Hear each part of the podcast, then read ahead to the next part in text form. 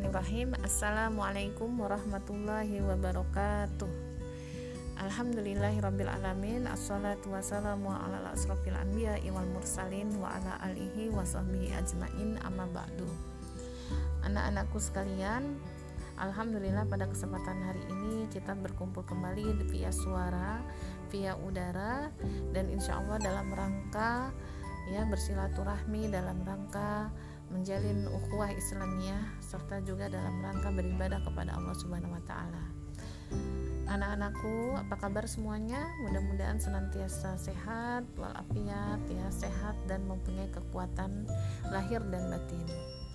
Pada tema kali ini yang ingin Ibu sampaikan ya untuk Mais adalah tujuan tarbiyah ya. Tarbiyah ya atau pendidikan ya dalam uh, bahasa Indonesianya ini tak lepas dari kehidupan kita sehari-hari dari sejak kita kecil sampai kita dewasa. Maka kita melihat lagi bagaimana Rasulullah telah melakukan uh, tarbiyah atau pembinaan kepada pengikutnya ya di mana di dalam rumah Al Arqam di Mekah inilah uh, Rasulullah SAW bersembunyi-sembunyi menghindari gangguan orang Quraisy di rumah tersebut beliau menyerukan berdakwah, mengajar dan mentarbiah orang-orang di masa-masa awal Islam. Sehingga banyak dari orang-orang masuk Islam di dalam rumah tersebut. Rumah Arkom bil Arkom ini berada di Mekah yang tepatnya di Bukit Safa. Tarbiyah yang beliau lakukan pertama adalah tarbiyah Qur'aniyah, yaitu pembinaan berbasis Al-Quran. Ini dilakukan Rasulullah SAW secara berkelanjutan. Ya, kami dulu belajar dari Rasulullah 10 ayat. Ya para sahabat mengatakan seperti itu. Kami tidak mengetahui 10 ayat yang sesudahnya sehingga kami mempelajari pengamalan yang diturunkan dalam 10 ayat ini. Maka penting sekali menanamkan bahwa tarbiyah dalam uh, hal ini adalah menanamkan gambaran Islam secara jelas. Yakni gambaran Islam yang menyeluruh yang benar. Ya sehingga aktivitas keislaman kita itu memang dari awal kita bangun tidur sampai kita kembali tidur ya di malam hari. Melalui tarbiyah maka uh, gerakan dakwah ini akan mencakup ke dunia dan mencapai semua aspek kehidupan ya. Misalnya bidang politik, bidang ekonomi, bidang sosial ya. Bahkan uh, sampai ke Eh, ruang-ruang uh, privasi kita yaitu ruang-ruang keluarga ya. Diatur sampai sekedemikiannya ya Allah membuat uh, begitu indah ya dalam kehidupan kita berkeluarga. Ya bagaimana cara mencari mencari jodoh ya. Memilih uh, calon uh, apa pasangan seumur hidup kita ini dengan cara-cara yang Islamia ya. Kalau ada proses ta'aruf ya kalau proses Islam itu ya proses perkenalan dan itu tidak lama ya ta'aruf itu. Kemudian kedua hitbah ya yaitu melamar ya datang kepada orang tuanya uh, bersama orang tua kita ya atau orang yang kita apa apa kanuti ya misalnya guru kita gitu ya kita uh, apa namanya hitbah ya. Tuh. Kemudian yang terakhir adalah akad ya.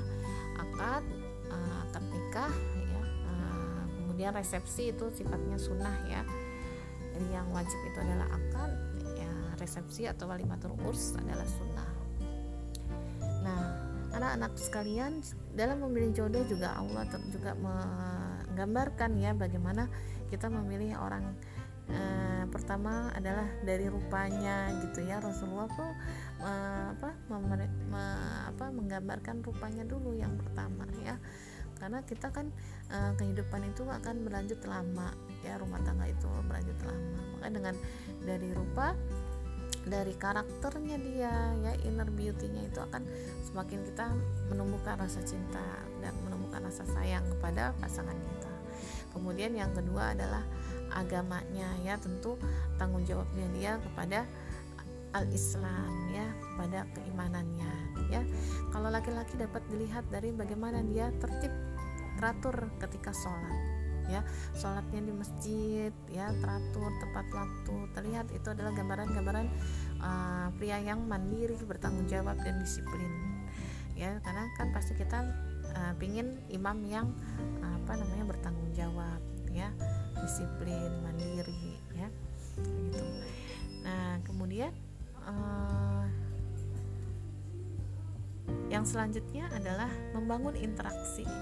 Ya di sini dalam uh, tarbiyah ini tadi tarbiyah Quran ya yang ya, yang pertama tadi yang kedua adalah membangun interaksi.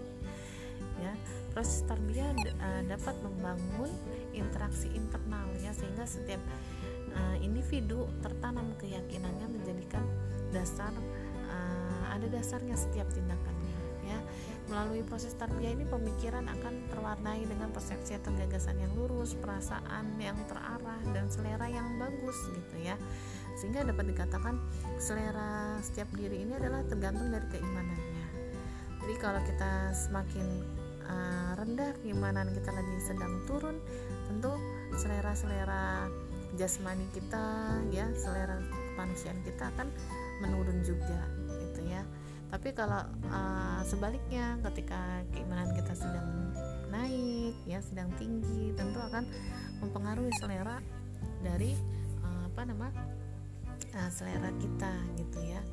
Seperti itu kan kemudian uh, tarbiyah ini akan terbentuklah pribadi-pribadi yang mempunyai tekad yang kuat ya di mana uh, dalam surat Al-Ahqaf ayat 35 maka bersabarlah kamu seperti orang-orang yang mempunyai keteguhan hati dari rasul-rasul yang telah bersabar dan janganlah kamu meminta disegerakan azab bagi mereka. Jadi melalui tarbiyah ini diharapkan muncul pribadi yang tabah ya yang sabar sabar kokoh dan azam atau teguh ya. Proses tarbiyah ini kapan? Ya seumur hidup kak ya seumur hidup. Sampai kita nanti menemui kekasih kita yaitu Allah Rabbul Izzati. Ya jadi melalui proses tarbiyah ini akan terbentuklah orang-orang yang berkebahagiaan Islami dia akan mencintai karena Allah ya. Dia akan uh, menyukai menyenangi seseorang itu karena Allah. Ya dilihat uh, seleranya dia akan melihat bagaimana selera keimanannya dia ya. Kemudian uh, dia akan membenci dan tidak menyukai orang lain itu karena bukan fisiknya aja tapi karena perbuatannya yang tidak sesuai dengan uh, apa namanya keinginan Allah. Jadi dia benci karena Allah cinta karena Allah gitu ya. Ini di sini sibgo Allah dan siapakah yang lebih baik sibgonya daripada Allah? Dan hanya kepadanya kami menyembah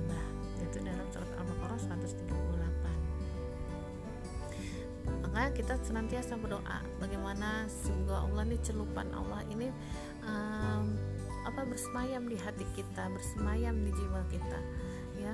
Uh, kita mendapatkan hidayah ya. Semakin kita cinta pada Islam semakin kita ingin belajar bagaimana itu Islam sesungguhnya kita uh, praktekkan sedikit demi sedikit ya.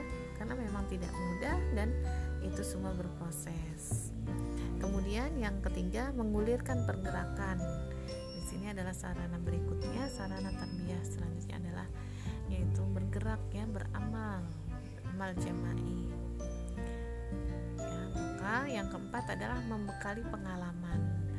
Maka setiap diri pribadi muslim, muslimah ya senantiasa uh, apa namanya siap sedia dalam melakukan berbagai amal sebagai upaya pengam, apa uh, menambah pengalamannya. Ya. Nah yang selanjutnya adalah menumbuhkan tanggung jawab.